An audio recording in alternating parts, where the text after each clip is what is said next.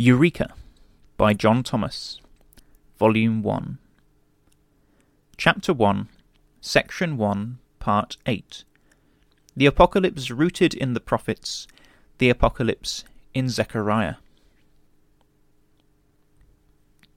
The next prophet in the order of the Old Testament is Zechariah, a book which, like all the preceding, is intimately connected with the apocalypse of the anointed Jesus.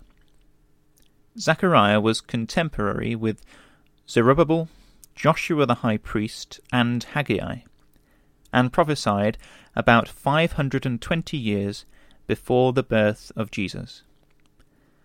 Like John in Patmos, Zechariah had a vision of horses of diverse colours, red horses, bay horses, and pale horses, ranged behind a man upon a red horse, standing among myrtle trees. The branches of myrtle trees were used in the construction of booths, under which Israel dwelt in celebrating the Feast of Tabernacles.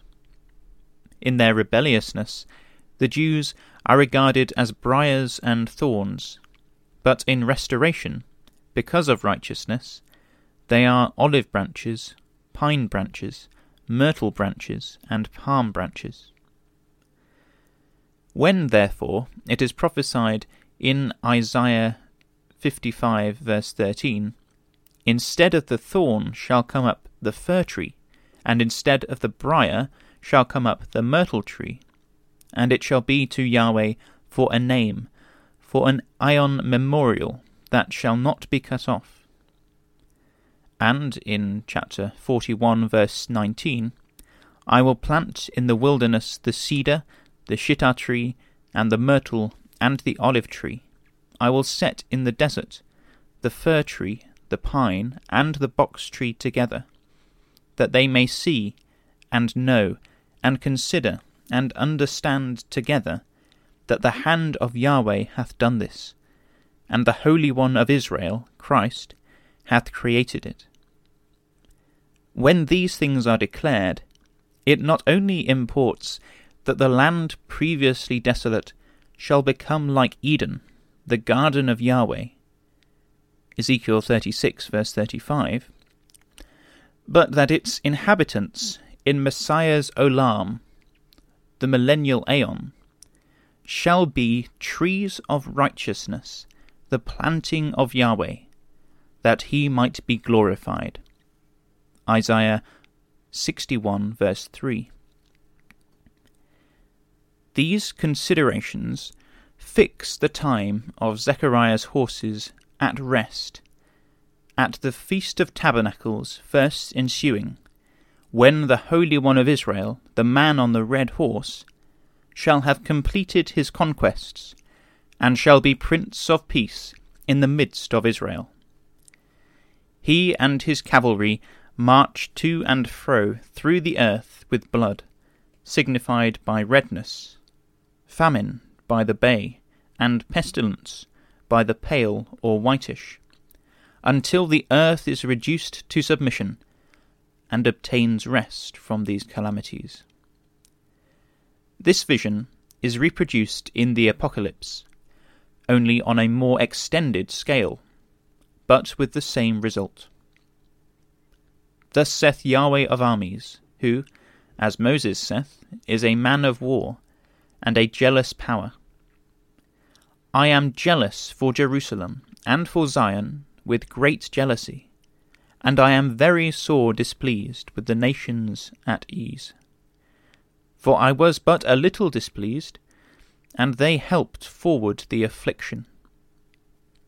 Now, if this were the state of Yahweh's mind in the days of Zechariah, what must be the intensity of his jealousy for Jerusalem and Zion at this day?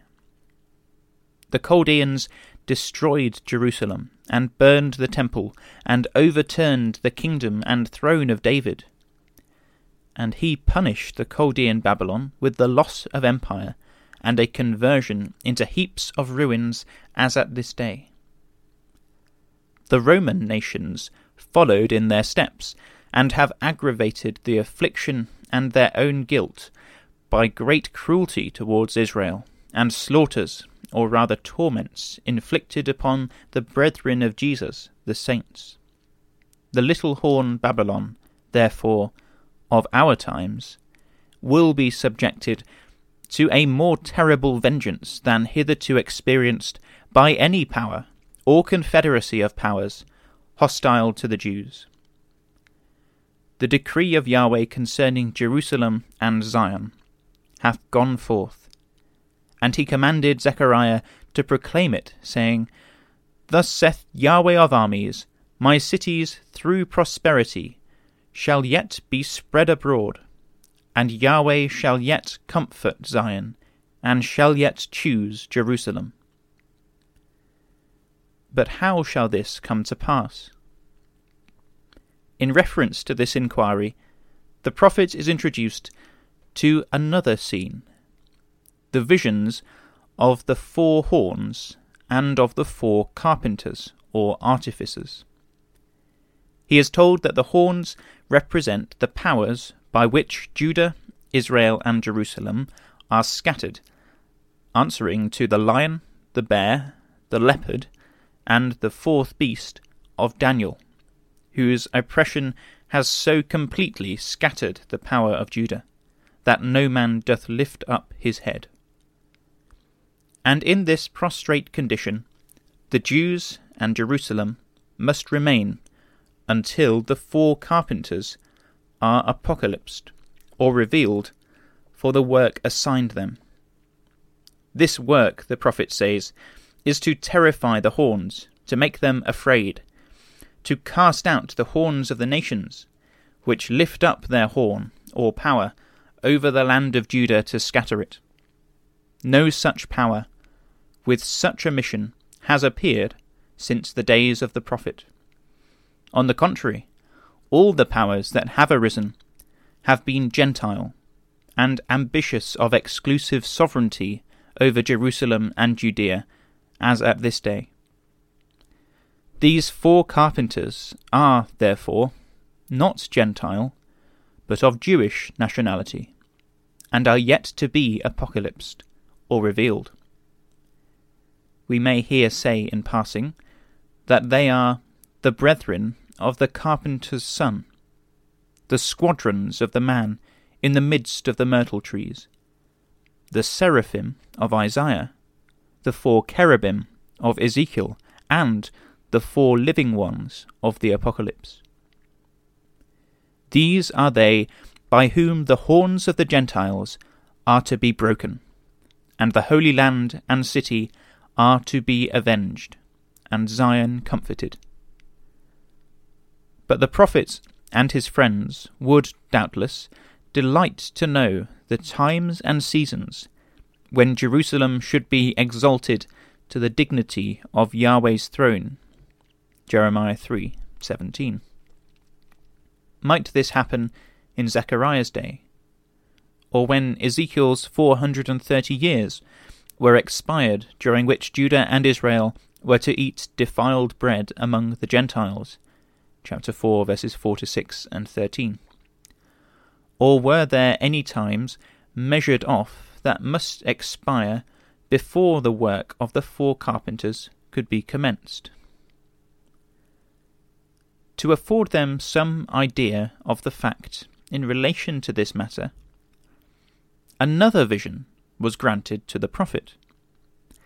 He saw a man with a measuring line in his hand, who told him he was going to measure the length and breadth of Jerusalem. He saw by this that there were measurements, and that the fortunes of the city were not abandoned to accident or caprice. He was told what the line of Jerusalem's humiliation extended to, but he was not informed of the number of the years that humiliation should continue. He could not discern from what he saw whether the treading of Jerusalem underfoot by the Gentiles should terminate in AD 35, when the apostles inquired if the kingdom should then be restored again to Israel, or in AD 1864 to 68, to which we look with earnest expectation.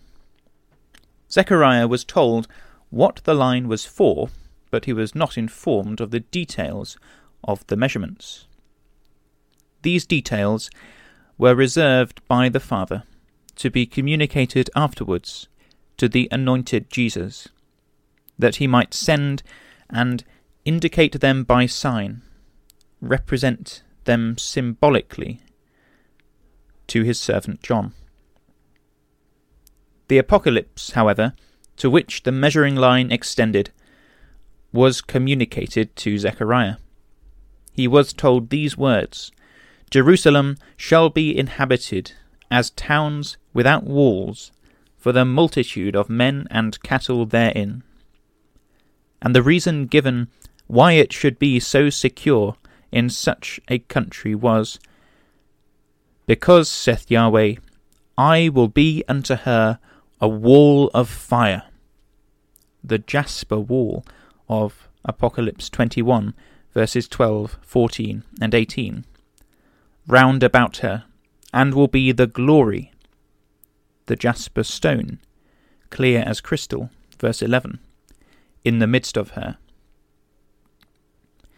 He perceived from this, as we may also perceive, that Yahweh would appear in Jerusalem at the end of the measuring line. He found also, by attending to the word spoken, that when he should be therein apocalypsed or unveiled, he will make a proclamation to the Israelites dwelling in the countries north of Jerusalem, called the Land of the North, the territory under the dominion of Gog, the then head of the little horn Babylon of our future. The Israelites dwelling in this Babylon confederacy of Greeks and Latins are thus addressed in the proclamation stirring them up to war. "Ho, ho, come forth, and escape from the land of the north, saith Yahweh. For I have spread you abroad as the four winds of the heavens.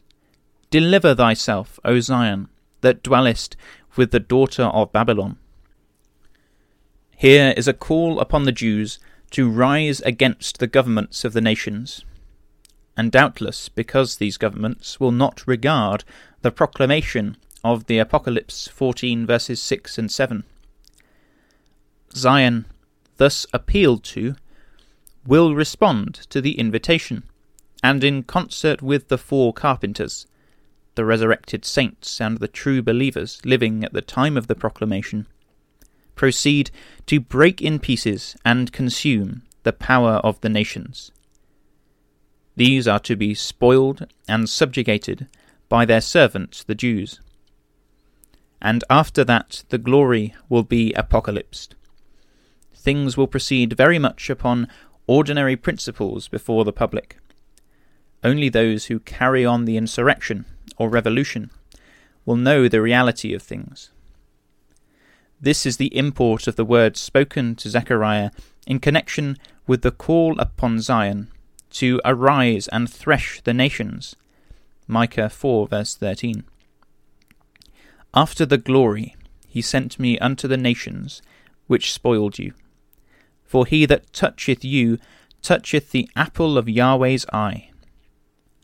For behold, I will shake my hand upon them, and they shall be a spoil to their servants. And ye shall know that Yahweh of armies hath sent me," the Christ. After the glory is apocalypsed in Jerusalem. In other words, after Messiah effects his entrance into Jerusalem, the work begins that is to result in removing the veil from the mind of Israel with respect to Jesus, in their restoration to Palestine, in the subjugation of the nations, and their subsequent enlightenment. When this work is accomplished, the apocalyptic millenary is introduced, in which the things expressed in the following words of Zechariah become the order of the times. "Sing and rejoice, O daughter of Zion, for lo, I come, and will dwell in the midst of thee, saith Yahweh. And many nations shall be joined to Yahweh in that day, the day of Christ, and shall be my people, and I will dwell in the midst of thee. And thou shalt know that Yahweh of armies sent me, Jesus, unto thee. And Yahweh shall inherit Judah, his portion in the Holy Land, and shall choose Jerusalem again. Be at rest, O all flesh, from before Yahweh, for he is risen up from the habitation of his holiness. Chapter 2, verse 13. The mind of the prophet, having been thus fixed upon him who is to deliver Israel and to rule over them in Jerusalem, becomes the subject of a vision, in which is brought before him the apocalyptic stone, the jasper and sardine stone with 7 eyes, the headstone, whose graving is of Yahweh, and which being laid before Joshua and Zerubbabel, men of sign, is representative of the divine governor and high priest of the house of David. He sees Joshua, the high priest of the restoration, angelized and clothed in filthy garments. That is, he represents the Christ in the capacity of Yahweh's messenger, the angel of the covenant, clothed with the flesh of sin, in which, Paul tells us, dwells no good thing. While Joshua was in these filthy garments, Zechariah sees the adversary at his right hand, that is, in power, standing to resist him.